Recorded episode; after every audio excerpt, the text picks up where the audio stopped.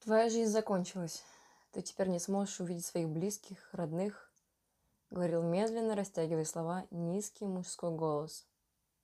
Это твое последнее пристанище. Эм развязали глаза. Она вздрогнула. Перед ней была могила, обычная яма метра на два, и человек, стоящий рядом в черной мантии. Ее подтолкнули вниз. Немного посопротивлявшись, она шагнула вниз. Шаг до конца без понимания, осознания, что конкретно он может дать, а что отобрать. «Ложись», — приказал тот же голос. Девочка повиновалась. Она лежала на мокрой, холодной земле, к ее костям подбиралась эта страшная зловещая рука, которая поглаживала и впускала страх в душу. Прошуршал брезент, и тело девушки скрылось за ним, а человек мантии начал сбрасывать комья земли вниз, засыпая чью-то жизнь. Они бились о живот, грудь, распадаясь на более мелкие, но ничуть не менее давящие комки.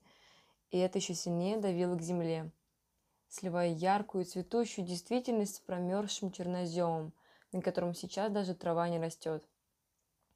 И тут в голове умирающие побежали мысли, воспоминания, яркие краски, озорные улыбки друзей, веселый смех и безудержное желание жить. С. Его взгляд полный тревоги, его заботы и лаской, и вдруг лицо исказилось. Оно резко постарело, побледнело. «Эм», – прошептал он. Эм открыла глаза. Черная маска человека была все ближе и ближе.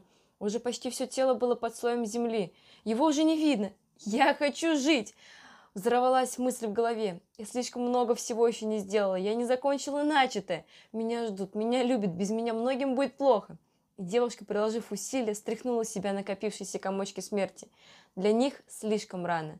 И вышла из этой мерзкой, мерзкой, пропавшей горестью и отчаянием коробки. «Я туда не лягу», — читалось в ее настойчивых и властных глазах. Проводник кивнул. Он понял эту жажду жить и противился этому.